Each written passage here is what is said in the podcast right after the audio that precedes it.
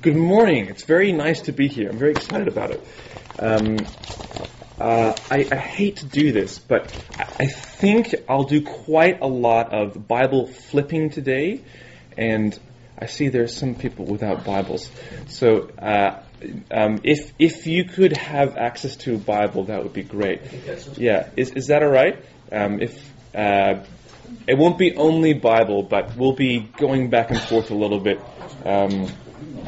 Is that right? That's a second day Adventist hymnal.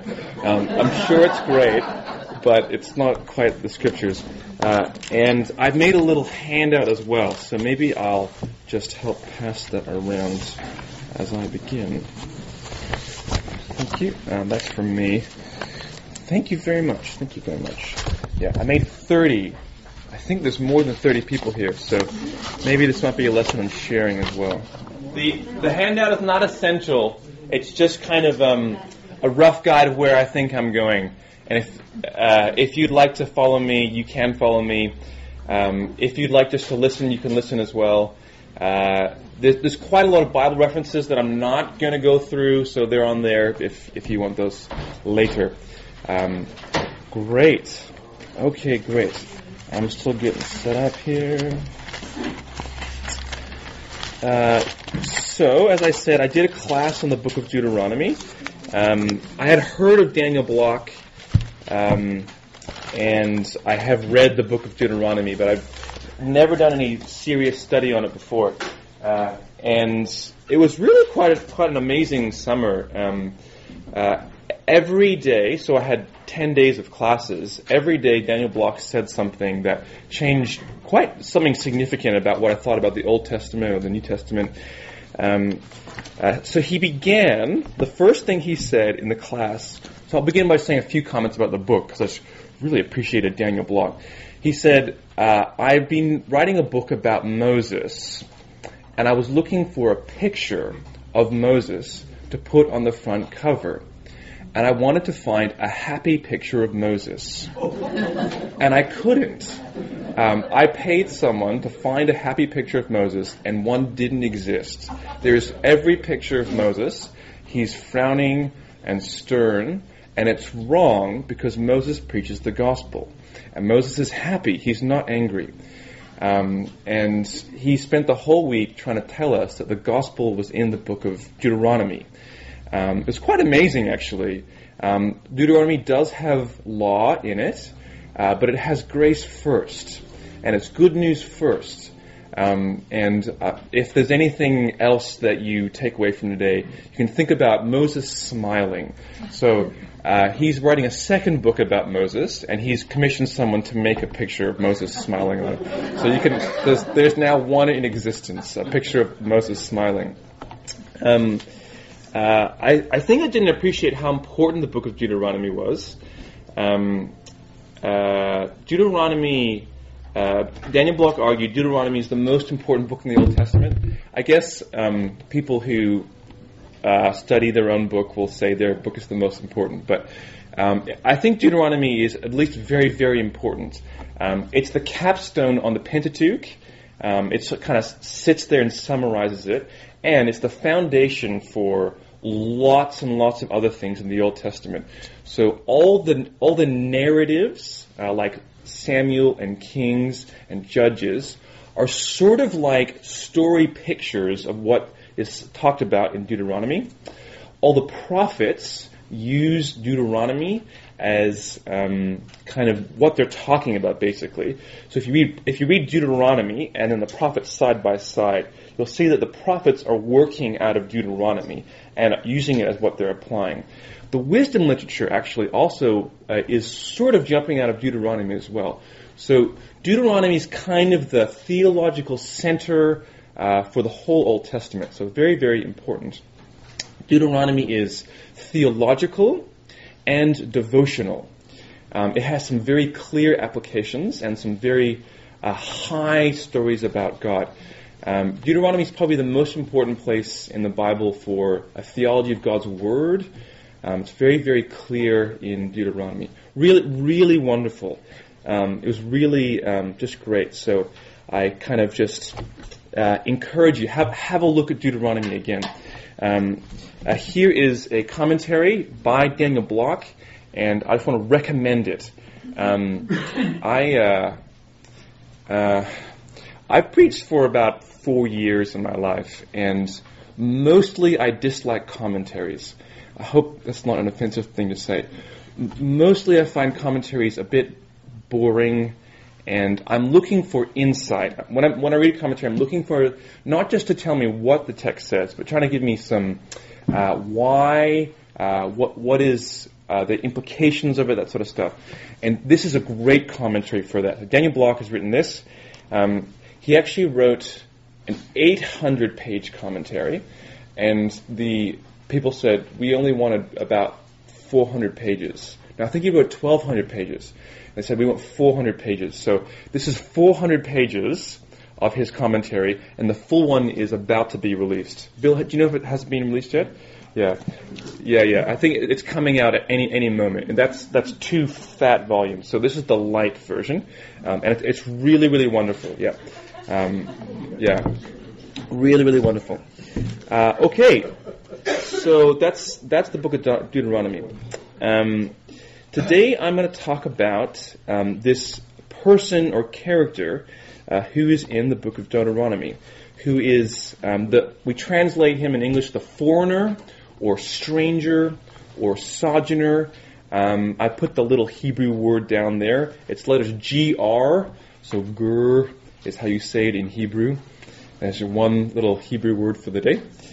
Um, uh, and um, this this character shows up in the book of Deuteronomy about 15 or 16 or 17 times. He, he's all throughout, not in one place. He kind of keeps on showing up. And so I wrote my paper on what does the book of Deuteronomy have to say to us about someone who's a stranger or a foreigner or an outsider or something like that. Um, so um, I'm going to begin by just saying, who is this person? Make a little definition of who the, the foreigner is. And so here's our first Bible verse, Deuteronomy 14:21. But that one's on the sheet. If you can read the sheet, if you can't, you can go to the Bible. Um, so I'll read out Deuteronomy 14:21. Uh, you shall not eat anything that has died naturally. You may give it to the sojourner who is within your towns, that he may eat it or you may sell it to a foreigner, for you are a holy people to the Lord. So this comes in the um, uh, food laws in Deuteronomy. So uh, don't eat pigs. Um, you can eat the cow. That's good. Uh, that that that bit. And there's this really interesting, uh, almost like a throwaway comment, but it kind of helps us to understand who this character is. Um, so the law, this bit of the law says, you shall not any, eat anything that dies naturally. So if you've got a cow that you own, you can kill it and you can eat it, and that's fine. If you're walking down the street, you come across a dead cow, not okay. Um, you know, we don't know how it's been killed. Maybe the, the blood hasn't been got rid of properly, some whatever. Um, but you may give it to the foreigner who is within your towns. And I, I take it this means that the, the foreigner person doesn't have to keep kosher. So uh, they they they're not uh, bound by the same laws. So uh, they're going to be ethnically different. Um, so probably uh, someone from one of the surrounding countries who is uh, uh, may not be circumcised. Um, uh, might be visually different. So there's a sense of uh, ethnically different here. Um, the second thing is, notice there's two different people in this verse. It says, You may give it to the sojourner who's within your towns, that he may eat it, or you may sell it to the foreigner. So there's, there's the sojourner and there's the foreigner, and it says you can give it to the sojourner, or you can sell it to the foreigner. So I take it from this there's two people, both who are ethnically different, but one of them can't buy the, the cow carcass from you because he's poor. The other one can. So he, ha- he has money, uh, he is able to buy. So um, maybe the second one is like an Egyptian who has come on a business deal. Um, he's a trader, and he's got uh, goods that he's selling in Israel, and so he has money. He, he has wherewithal. The sojourner doesn't. The sojourner is not someone who can afford to buy much. Um, he's he's a poor person. Um, uh, so he's so I put he's disadvantaged. Um, so pro- probably it's something like a refugee. Yeah, someone who's ethnically different, uh, who uh, doesn't own land and is uh, at risk, sort of. So that that's the person we're talking about. And the third thing is he's semi-permanent. Um, so again, it says you may give it to the sojourner who is within your towns.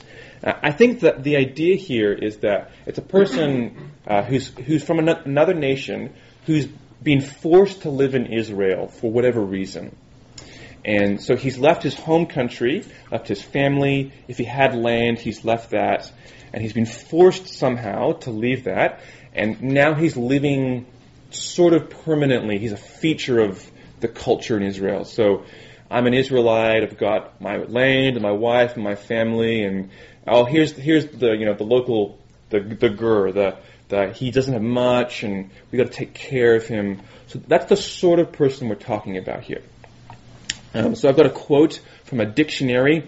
Um, it says, "This guy, the sojourner, is a man, either alone or with his family, who leaves a village and tribe because of war, or famine, or epidemic, or blood guilt. That's if he killed someone, he has to run away, and seeks shelter and residence at another place."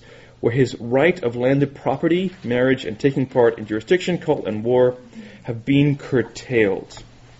So, uh, this is a person who is uh, ethnically different, um, who is uh, at risk somehow, uh, and is living in uh, is Israel uh, in a semi-permanent way. Um, so, I, I, think we can sort of think about feelings of um, strangeness. think about feelings of language barrier think about feelings of um, cultural animosity, uh, think about feelings of um, uh, poverty here, uh, and disadvantage. Um, yeah, so there's, there's, references to this character all throughout the Old Testament. There's three, three of them here. Uh, and uh, I've written all the ones in Deuteronomy. So if you would like to take the sheet home and look throughout Deuteronomy, look up this character, you're welcome to do so. I'm not going to go through all of them now. That's quite a lot. Um, so I put down four other references uh, earlier, and the point of these four references is this. Um, the Israelites saw themselves as sojourners previously. So in Genesis 15, Abraham says, I am a sojourner. He uses this word. So when God calls him to leave uh, his own land, he goes to Canaan, and when he's in Canaan, he is a gur, a, a foreigner, a stranger. He doesn't own his land.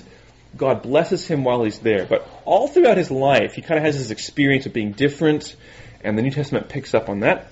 Um, in Genesis 23, God says to uh, Abraham, Your children when when they go to you're talking about Egypt, they will be sojourners. So when they go to Egypt, they will have that experience of being foreign, being uh, not from there, and that doesn't go so well for the uh, Israelites there. Um, uh, Exodus that's going to be two twenty two. This one was an interesting one. Uh, so this is Moses' wife, and she names their son um, uh, by this name. It's uh, Gershom, which means the name of stranger. And she says, I have felt like a stranger in a strange land. And Moses' wife names her son the name stranger. It's quite interesting. Um, I don't know what to make of that. Um, so, uh, the point of those references is this the Israelites have in their minds uh, that their father Abraham was a sojourner, and that they were sojourners when they were in the land of Egypt. So it's actually part of their own story, part of their narrative that we used to be sojourners, and when God rescues them from Egypt, they are not sojourners anymore. Now, now they have a land, they have a place, they have a security, they have identity, and they've moved from this sojourner category into this safe, good category with God. And that's part of their story, that they were sojourners, and they're not sojourners anymore. Okay, so that's, that's kind of the background of what's happening. The characters are there, and it's in the mind of Israel's. Um, okay, so uh, let's go to Deuteronomy. Um, let's go to Deuteronomy 24. If you have a Bible, I'm going to read from the Bible. If you don't, that's fine. I'll read it out loud. Deuteronomy 24. So we're going to look carefully at two bits of Deuteronomy.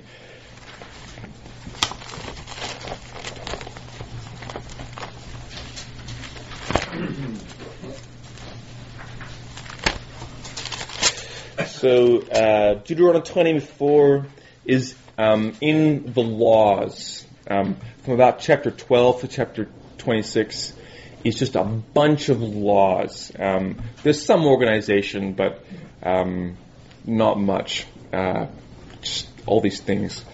Uh, and uh, right at the end of chapter 24, we get this section, uh, and I'll call them humanitarian laws. They're laws of compassion. Uh, and uh, this is one of the important places where the, the stranger is mentioned.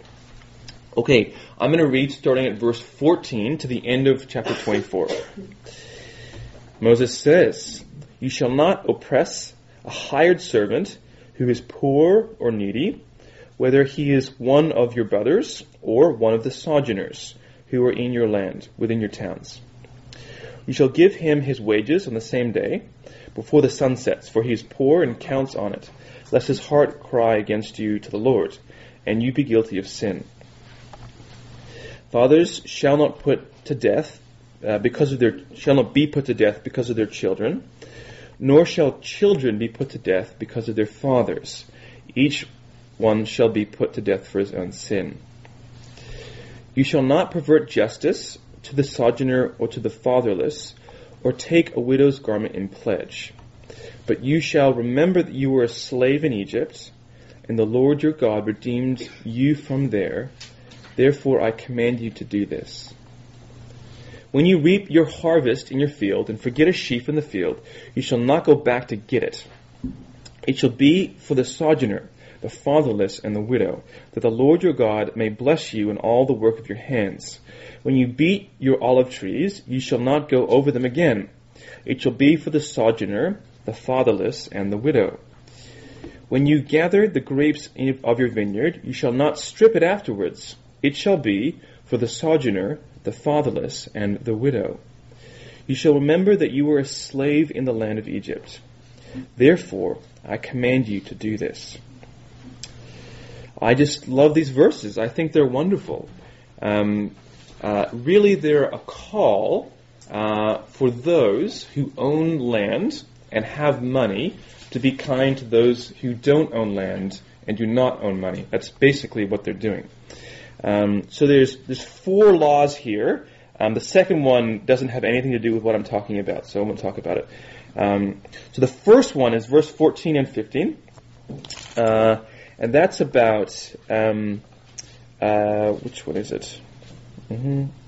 Wages. That's right. So, verse 15, you shall give him his wages on the same day. Um, so, this is when you have a field and you hire somebody.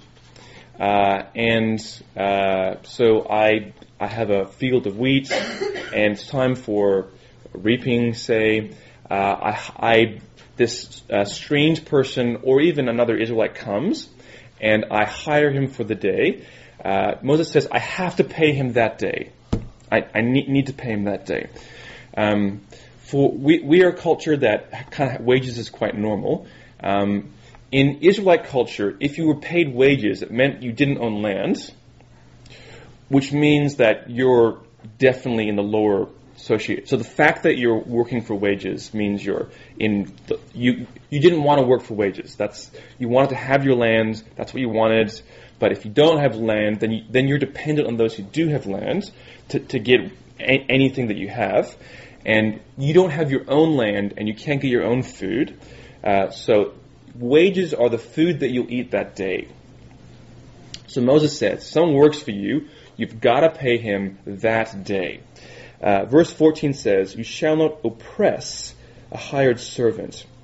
Um, and uh, so if, if I'm a owner of property and I have a person coming, if I pay them the next day or the day afterwards, Moses calls that oppression. It's quite interesting. Even if I do pay them, but a little bit late, he, he says that's oppression. Uh, I think that has to do with um, this idea of there are those who have in Israel uh, land. Um, one of the things that Daniel Block pointed out uh, was very interesting was uh, who are these laws addressed to? And he was actually talking about, firstly, the Ten Commandments. And he said the Ten Commandments, in the first place, is not addressed to all people in Israel.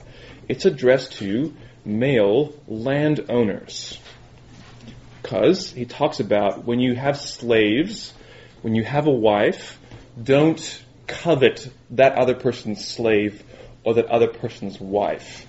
Very interesting. So um, I don't. You, the Ten Commandments still applies to all of us. Don't worry about that.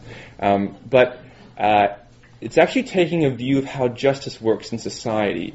And um, Moses is talking firstly to those who have, those who have land, uh, those who, um, so uh, the father was the head of the household and was viewed as the authority over that.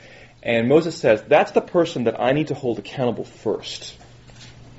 It's the person who has, the person who um, has some sort of power or respect or authority. And the, that is the person who the laws are.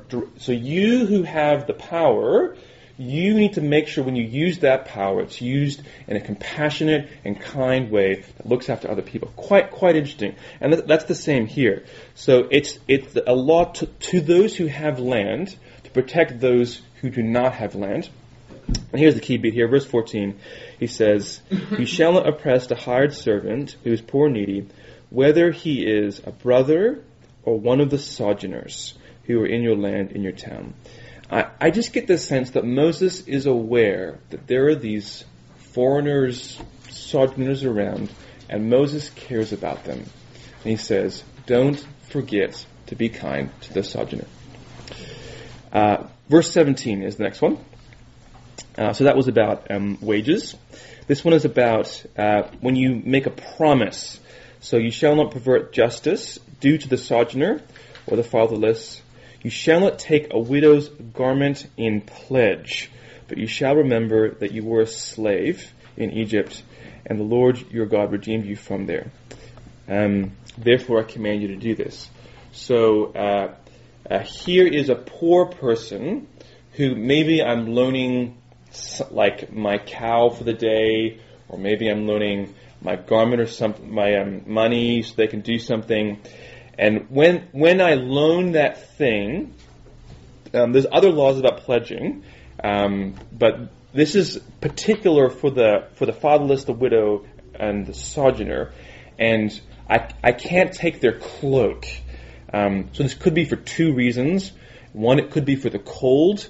Uh, maybe uh, if I take their cloak for the night, um, it'll be a hard night for them to sleep.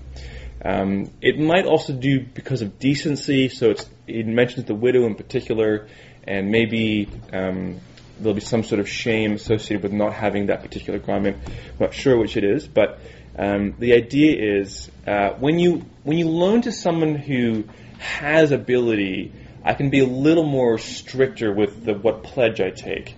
But when I loan to someone who is a sojourner or a widow, I just have to be a little bit understanding that the, even the pledge they give me back isn't going to be so good. Uh, and the third one is about um, verse 19 to 20. This one I think is a bit famous, so I'll read the first verse. When you reap your harvest in your field, you shall forget a sheaf in the field. Uh, you shall not go back to get it. It shall be for the sojourner, the fatherless, and the widow. Um, so I have my land, I have wheat, I send my servants to go cut the wheat down. Don't go to the edges. You've got to leave some at the edges. Uh, same for olives. So uh, it says don't beat the olive trees twice. So I, th- I think they had like sticks and they'd whack the olive trees and the things come down and I'm and I'm going there whacking the things and uh, so probably um, like I'm the servant watching my I'm the master sorry watching my servants go back and forth. And I see there's they hit it once and most of them came down but there's some olives left in the tree. Go back beat the tree again so I want to get all my olives. And God says no you need to they go through once, that's good, and you get your olives, but leave some olives on the tree so that the foreigner, uh, the widow, and the orphan can go pick for themselves. And uh, same for grapes. Uh, when you go for grapes, uh, uh, go through once, don't go back a second time. And the point of it is this. It's again, it's generosity.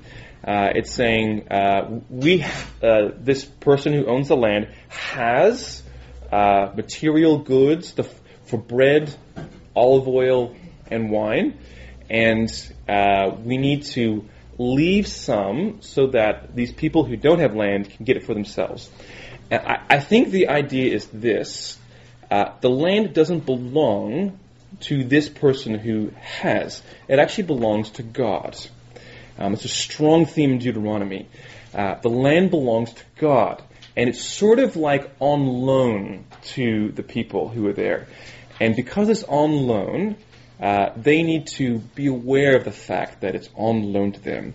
And so they leave some, and some commentators think it, it even it's even expressed in a way that those edges don't belong to the person who has the land. They they belong in a sense to this sojourner, widow, orphan.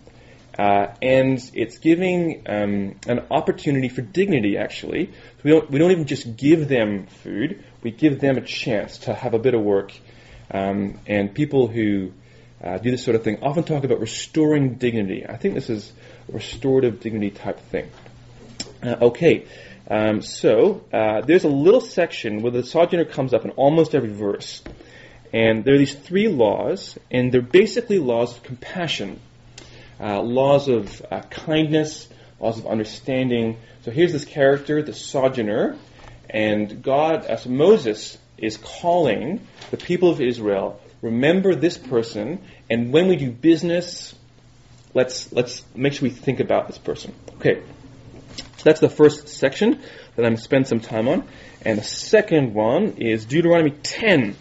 So let's go to chapter 10.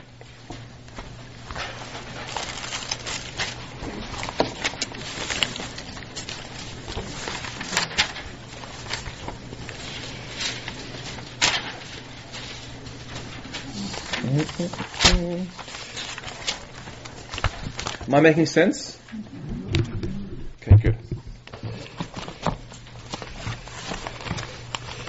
Okay. Uh, yes, uh, Deuteronomy 10. I, uh, Deuteronomy um, from chapter 5 to chapter 11 is just wonderful. It, it really is just wonderful. Um, it, it's, this, it's the so chapter 12 starts kind of the laws, and chapters 1 to 4 are mostly kind of the story, although chapter 4 is going into, again, really wonderful things. But chapter 5 to 6 is kind of like this section of uh, preaching, and he goes between like high theology and really like amazing calls to love God, and um, this is where Jesus gets lots of his stuff from. Uh, and uh, so chapter 10, verse 12 to 11 verse 1 uh, is sort of the central three commands actually in this whole section.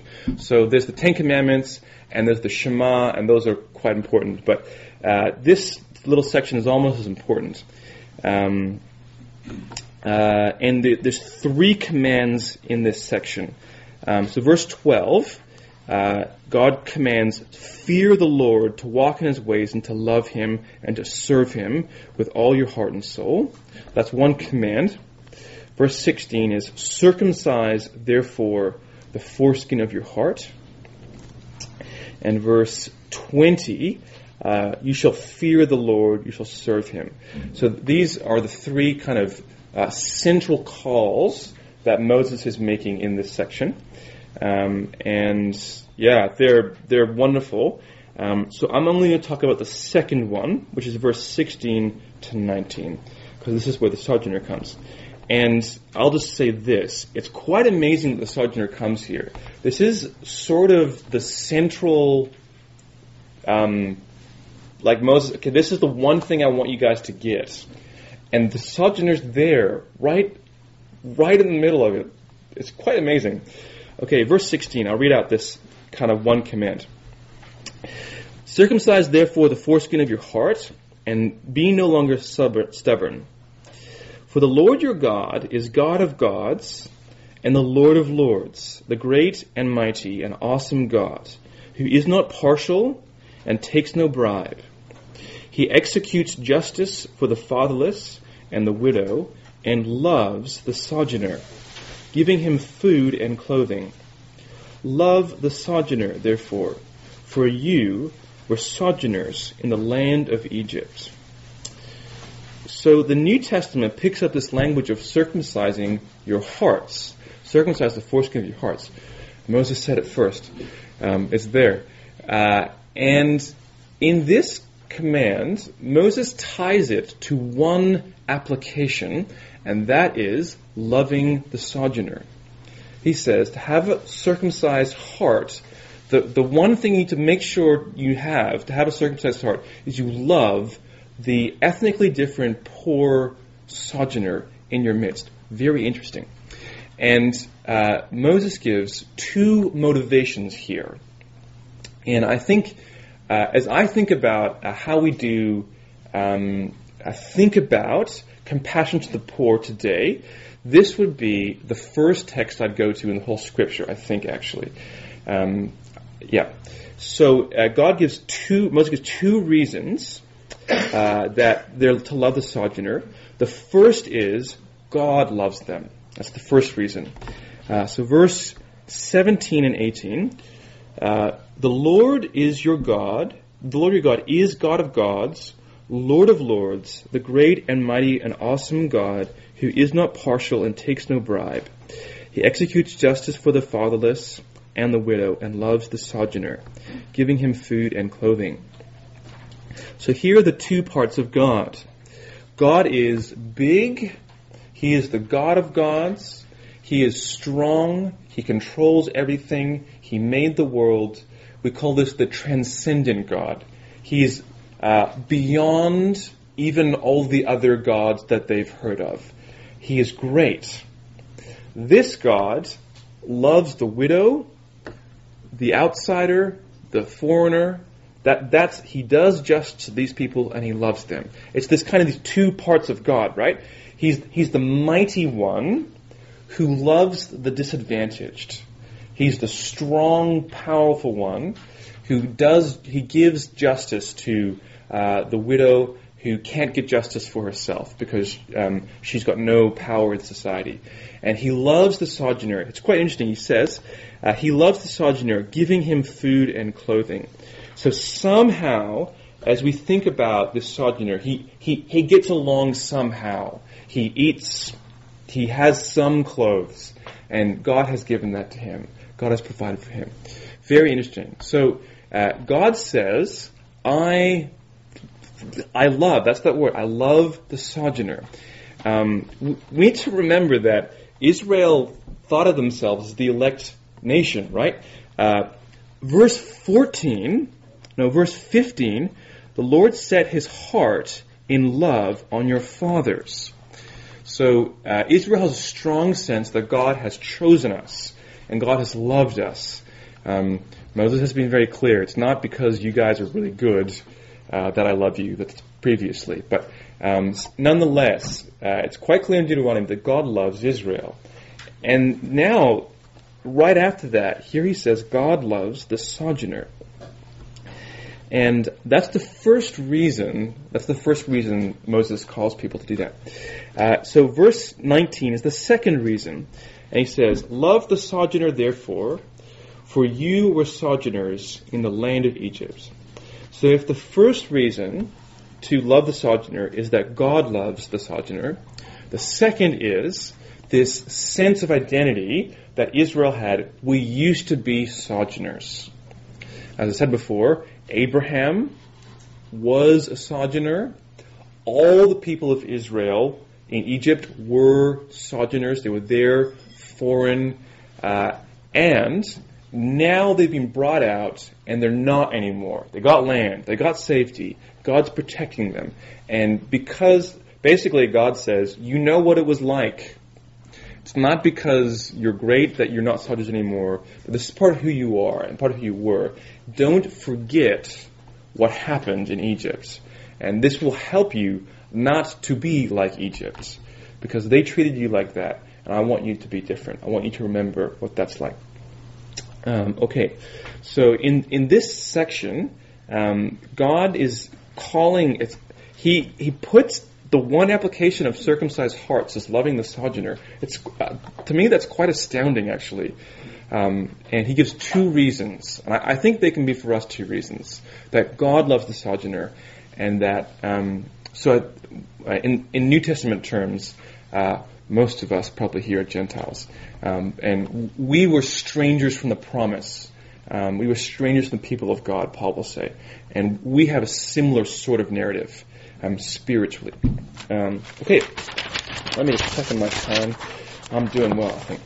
Um, we go till, um, maybe I'll try and go 15 more minutes and then time for questions. Is, is that right? Yeah.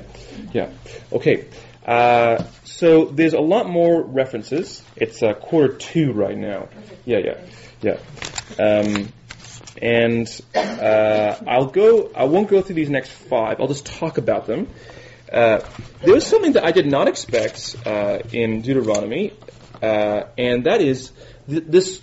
Um, it's like by living in the land, although he doesn't eat kosher, the, the sojourner begins to operate like one of the people of Israel. They kind of include him. Um, and there's three things he gets included in. He gets included in the Sabbath.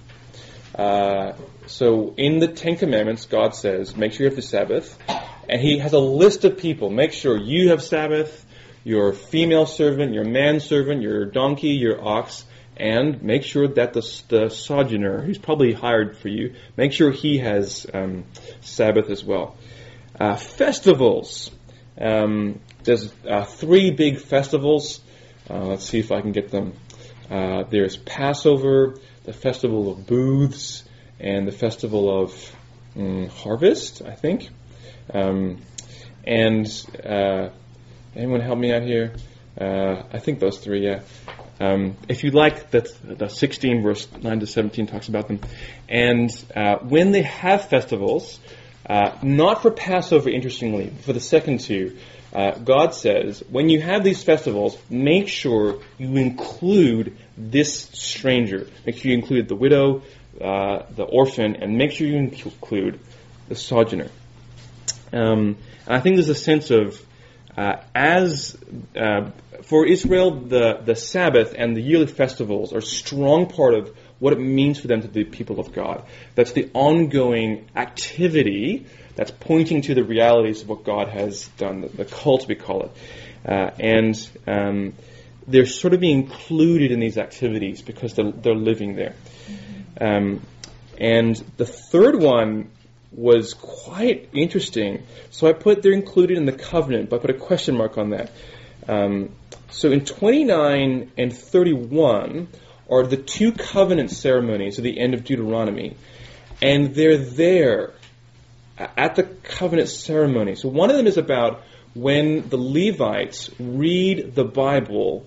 Uh, I think it's just uh, once. I think it. I think it's every seven years. That's this one. So every seven years, the Levites have to stand up and read the, the book of Deuteronomy. So Moses says, "Here's this book, this book of Deuteronomy." Uh, uh, it's, this book is like the covenant document. As a people of God, you need, it's got to be in your heads. So I'm, I want you to read it out every seven years and keep reading it out. And well, Levi's going to get up and you, you're going to sit and he's going to read and it's going to take a couple hours. And that's, this is important. And not, not every year, every seven years, a couple hours, yeah.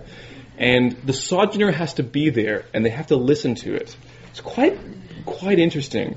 Um, and I think, uh, um, yeah, I, I don't know uh, what we say about this theologically, but uh, I, uh, the sojourner is different. They don't eat kosher, but they're sort of being kind of like the covenant has porous boundaries almost. Um, it's quite quite interesting. Anyways, um, maybe you can ask me about that. Okay, so uh, just to put this all together, so um, uh, here's a summary of what Deuteronomy says. Um, uh, the book of Deuteronomy is, is a big book with lots of stuff, and some of the things in book of Deuteronomy is laws about how we live. And in, I think about it like this. Moses is thinking about all sorts of stuff. One of the things on his radar is this person, the, the stranger, the foreigner. And Moses says, don't forget this person.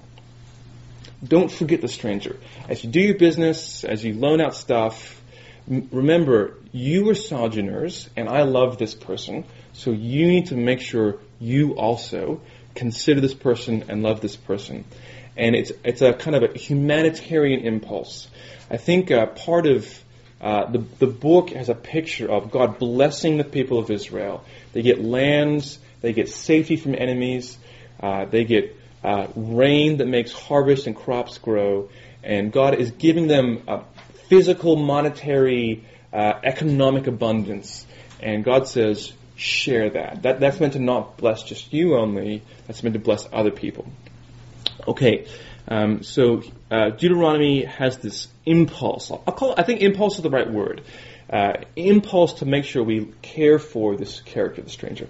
Okay, so um, I'll just chase this idea uh, a little bit uh, through the Old Testament and the New Testament, the uh, the afterlife of the idea. And I, I, yeah, this is really interesting. I think a lot of people here will have seen this in the New Testament. Maybe you've seen it in the Old Testament before. So I'll say it in the Old Testament first. Um, there's this two motions that, that's happening. And so one motion is the motion of inclusion and compassion. Um, and this, this happens throughout the Old Testament. So, for example, Psalm uh, 146, verse 9, says, uh, Yahweh watches the sojourner. Um, so there's lots of verses like this in the Old Testament. So God is is looking to see how this person gets treated. Uh, he makes sure this person gets treated well. Uh, Jeremiah 6, 7, uh, 7, 6. Yeah, the, the verses are on the sheet, sorry. Um, if you don't have a sheet, I'm very sorry. I have not blessed you with all my abundance. And it, it's two, it's two sided, yeah, two sided, yeah, yeah. Thank you, yeah, that's what it was. There's two sides on the sheet, yeah, on the back here. This, uh, yeah, so point number seven, the afterlife of this idea. Um, Jeremiah 6 7 uh, is, is an accusation Jeremiah makes uh, to the people of Israel you have not done justice to the sojourner. And that accusation happens about seven or eight or nine times in the prophets. Um, and they're, they're saying, you know, all these things you're doing wrong, you know, your bad sacrifices, uh, you're, you know, lying to each other, you're taking bribes. One of the things the prophets say is, you have not done justice to the sojourner, the stranger. The book of Ruth, um, uh, when Naomi goes, she becomes a sojourner when she she leaves uh, uh, Israel, and um, some commentators think uh, we we talked about the the gleaning laws, the the, the harvesting laws. Uh, maybe the whole book of Ruth can be thought about as kind of like a narrative illustration of what that that harvest law is about, right? A guy with land compassionately gives to a person who's ethnically different and poor and needs help, and he blesses her through his blessing. Uh, quite, quite amazing. Ezekiel 47 is very interesting. Um, this is uh, near the end of Ezekiel, and he's looking towards the new thing, the new Jerusalem, and he's talking about the land, and he says the sojourners are going to get their own piece of land in, in the new heavens and the new earth. Very interesting. These people who don't get land uh, in uh, uh, the original, real historical covenant. In the in the new thing, God's going to give even them land. There's so much land and so much abundance, even these people on the outside. So, um, in Deuteronomy and throughout the Old Testament, there's this kind of motion. I'm going to call it inclusion. And God is trying to say we need to include the stranger and care for him and to love him. But there's also this other motion of exclusion. And what I mean is exclusion from uh, this earth. So a sense of that even the people of Israel are sojourners as they live here, and we're being separated. So why don't you look up Psalm 119, verse 19? This is quite interesting. I think we've read this idea in the New Testament before, but I had never seen this in the Old Testament.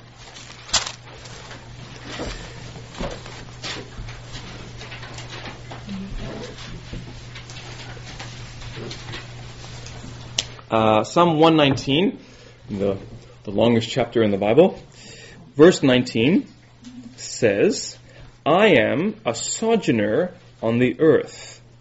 Hide not your commandments from me. Uh, and I, I, take it this is talking about an allegiance to God first and to the earth second, saying that um, even for an Israelite, their allegiance was to God. And there's a sense of even even in the land of Israel, um, I, I, don't really belong here. Where, where, I belong with is God. Um, so these uh, two motions, this motion of inclusion and motion of exclusion from the earth, happen in the New Testament. Um, so the most important thing to say would be probably the Gentiles.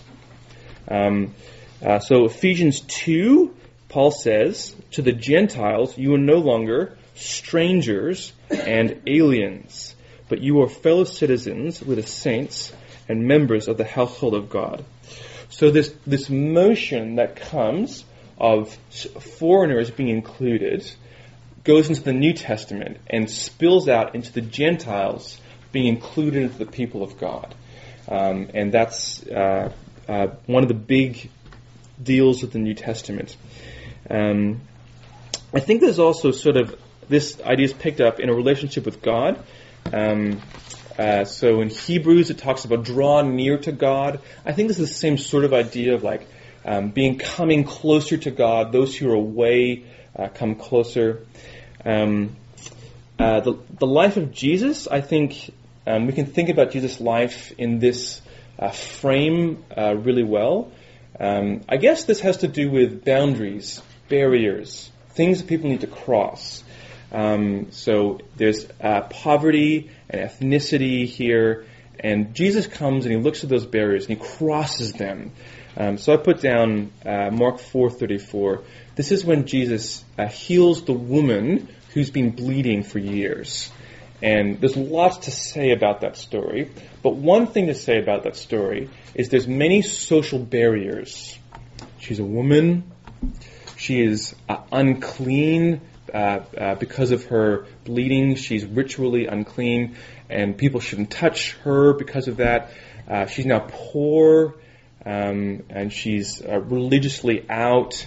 Uh, so there's all these barriers that exist, and Jesus comes and he crosses those barriers, all of them, and he, he she touches his robe, but then he speaks to her, and he talks to her, and he gives her a new identity, and he he proclaims forgiveness and salvation over her. Quite quite amazing, yeah, quite amazing. I think there's this impulse in the New Testament uh, for for including those who are out. Uh, but again, there's also this this opposite of exclusion. Uh, so the most clear is 1 Peter 2.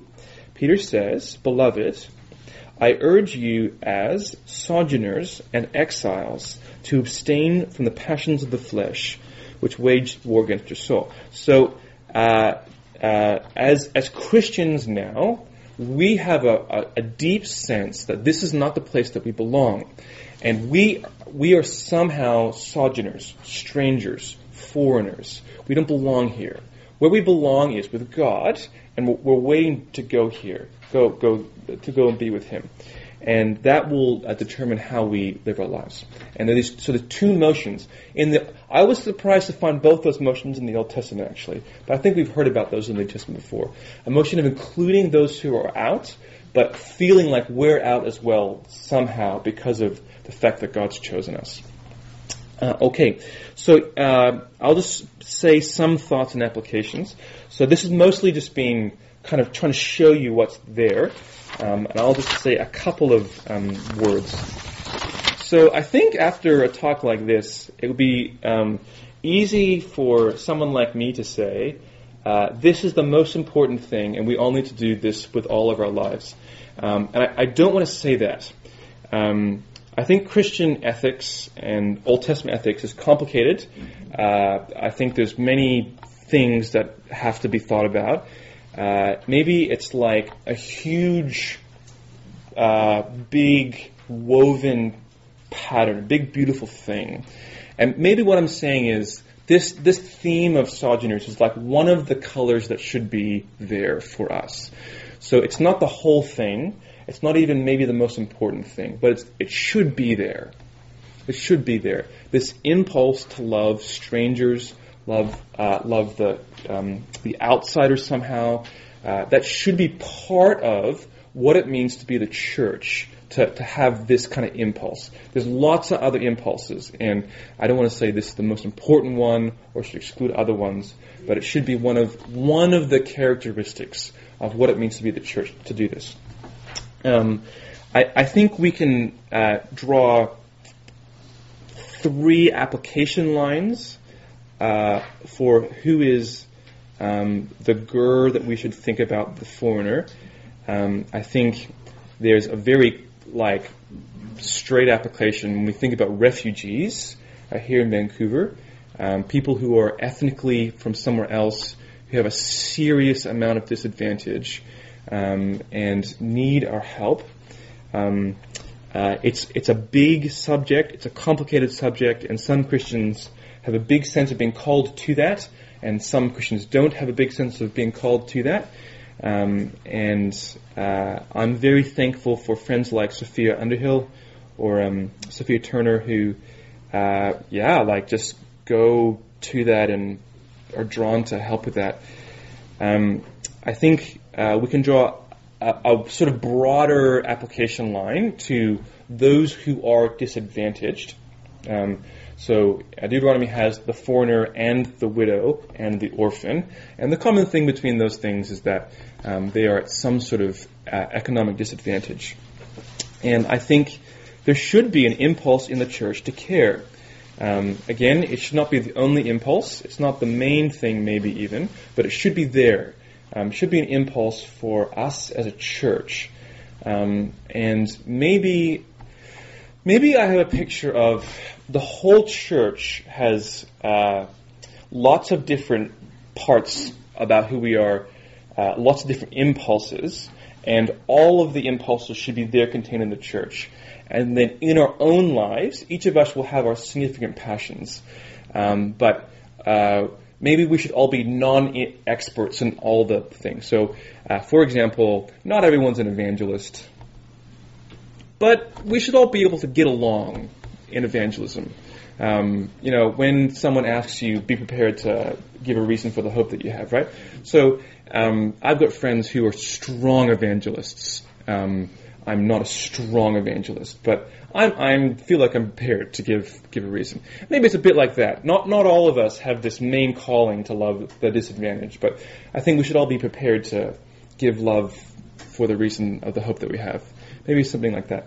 Um, and the third line of application is just, I'll say, stranger.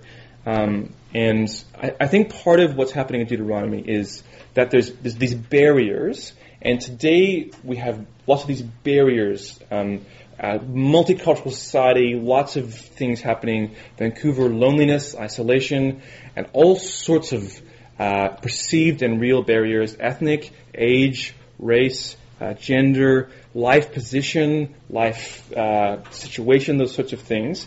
And then, like, um, my neighbor who I don't know, uh, those sorts of things. And I think, um, yeah, like, I think this impulse to cross those barriers, because God crossed a barrier to us, um, should be a strong one. Um, I'll say one more thing, and that's this. Uh, as in Deuteronomy, for us, if there is any impulse to love the outsider, it has to be a gospel motivation. And the gospel motivation is we were outsiders, and that God has loved us and brought us in. Um, okay, I think I've done about my time. Uh, thank you very much for listening. Um, yeah. Uh, so we're taking questions. That was a hand right away. Great. Yeah, or more like a, an illustration, like Sure, uh, yeah. paying, uh, Yeah. paying daily. Yeah. Uh, one time when I was quite horried, had no food. Right. Uh, I went to the casual labor office and was sent out, and uh, I was paid by check. Right. That may have seemed reasonable enough, but in that time and place, I couldn't get any money from it Yeah. then. Right. Which, which uh, you know, so I had to, one, Right. I had to wait till the next morning. Right.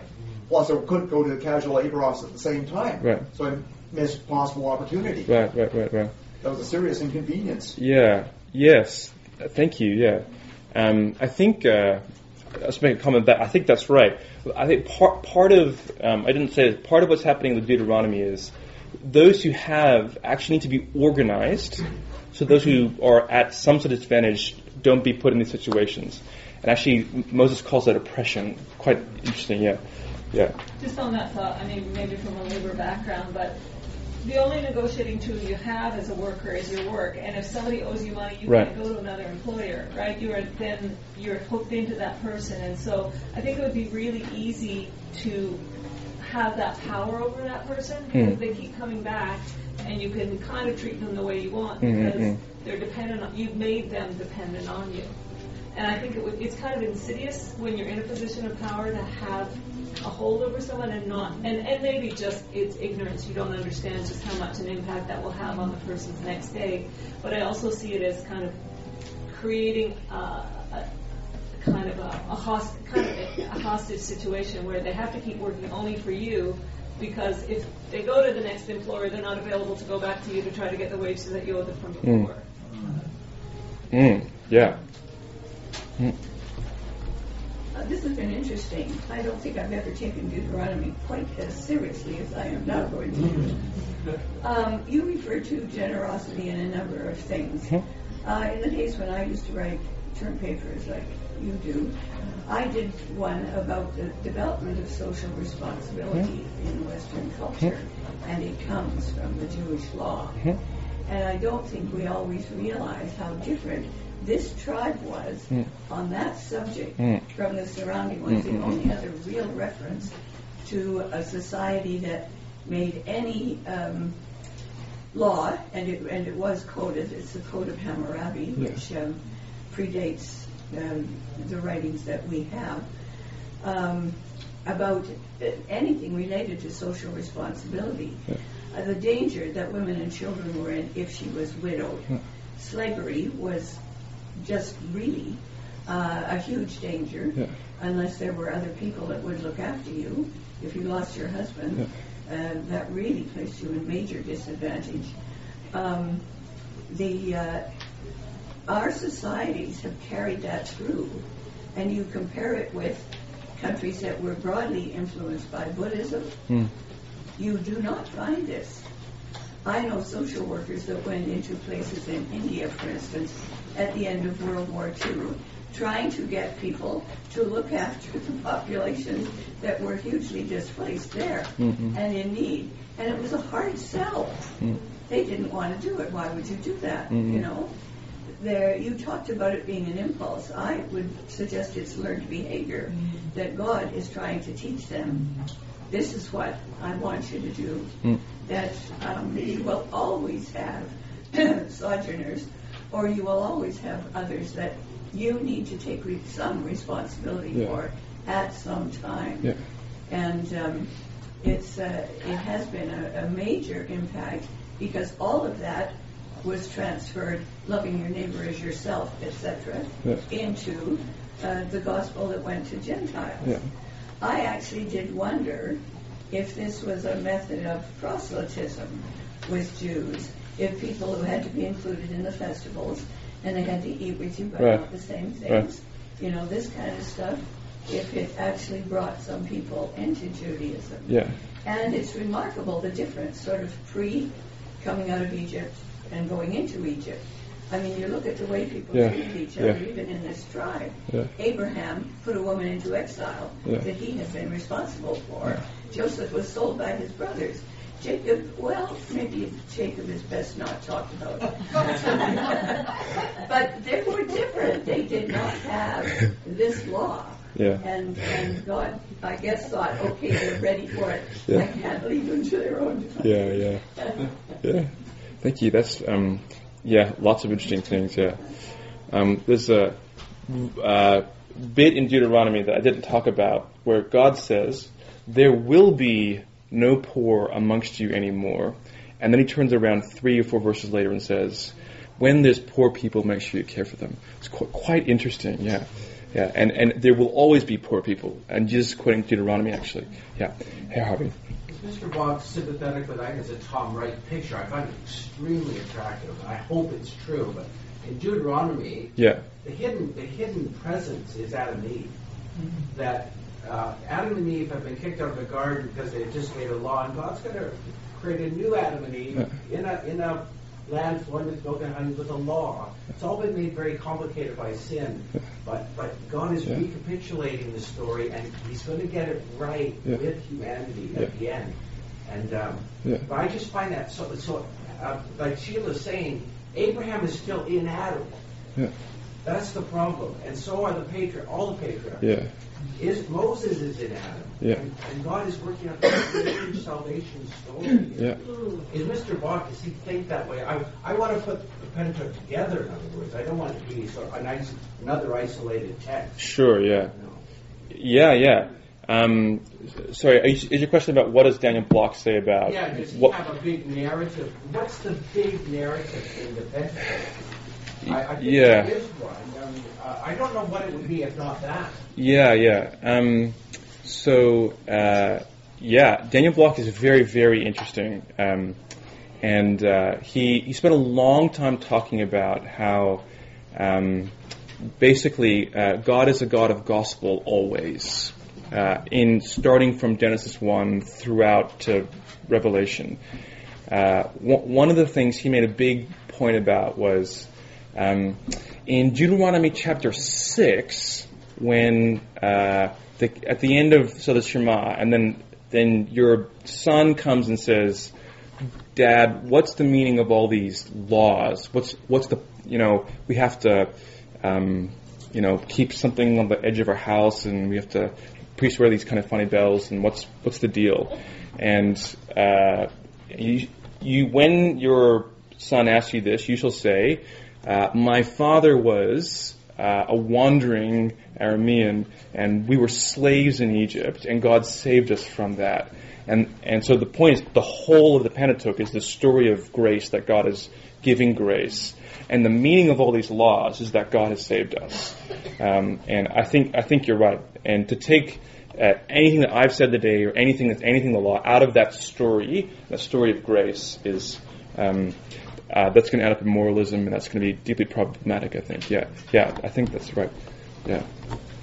I felt uh, quite a relief when you reached the point of saying that, uh, you know what, in spite of what I've been saying before, uh, the land really isn't ours. It belongs to God. Yes, And uh, yes. we are, maybe the word to use would be stewards. Yes. Uh, because until you reached that point, I was feeling some some anxiety. Okay. Uh, the way you regard uh, Deuteronomy today, I think we have to set beside it the Book of Kings and the Yes. exile and what happens to Yes. Israel, and Yes. that uh, there, in God's great plan, there is no temple on earth. Yes. Yes. Thank you. Yeah. Um, yep. Uh, I have neither talked about Genesis nor Kings. Uh, maybe that's been a problem. yet. Thank you. Yeah, yeah. And uh, we think carefully about how to do law applications. That's quite complicated. Um, and I haven't done any thinking about that for this talk. Thank you. Yeah, yeah, yeah. Just comment. I'm reminded, um, the whole talk kind of reminded me of Romans uh, 1, where after God says that everybody knew God, that they neither glorified God nor gave thanks to Him. Sure. And it seems to me like the whole thing is about gratitude and realizing Yeah. and grace, Yeah. uh, as you said. Yeah. Um, that any good that I've got is not because of anything that I've done, it's because God has been gracious to me. Hmm. And it's just the recognition of that and saying that even my even any moral behavior that I've got, I, I like to say that uh, any bad that I do is my fault, and any good that I do is God's fault. Mhm. And it seems like uh, I think it's Philippians in Philippians where it says that God is at work in me both to will and to do his good pleasure. Mm. So it just seems like a natural extension to say that if God has blessed me so abundantly uh, with Mm. material provisions, even Mm. with any good behavior that I've got, that I realize that any shortcomings that anybody else any lack of health or any lack of provisions, are, are God's opportunity for me to uh, minister to. Mhm.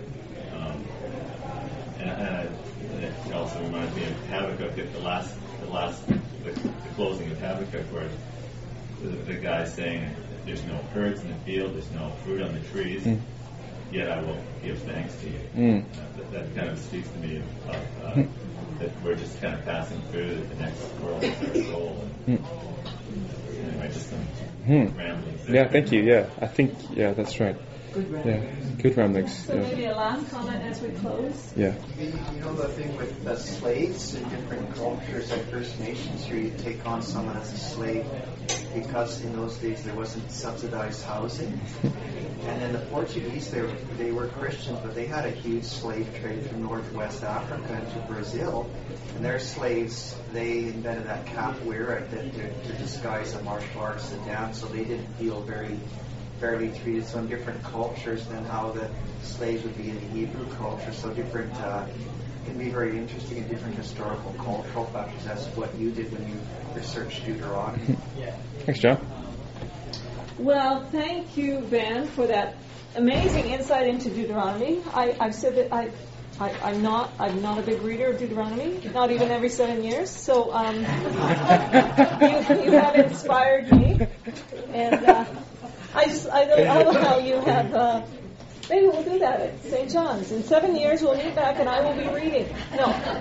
But uh, I really love, I think it's been so insightful and helpful about, the, New, the Old Testament applies to our daily life. And, and how do we walk better? One of the tenets of Learners Exchange is talking about uh, applications for Christian living. So it's just been so helpful and we appreciate you so much. And we would love to see you back. Thank you. Likewise.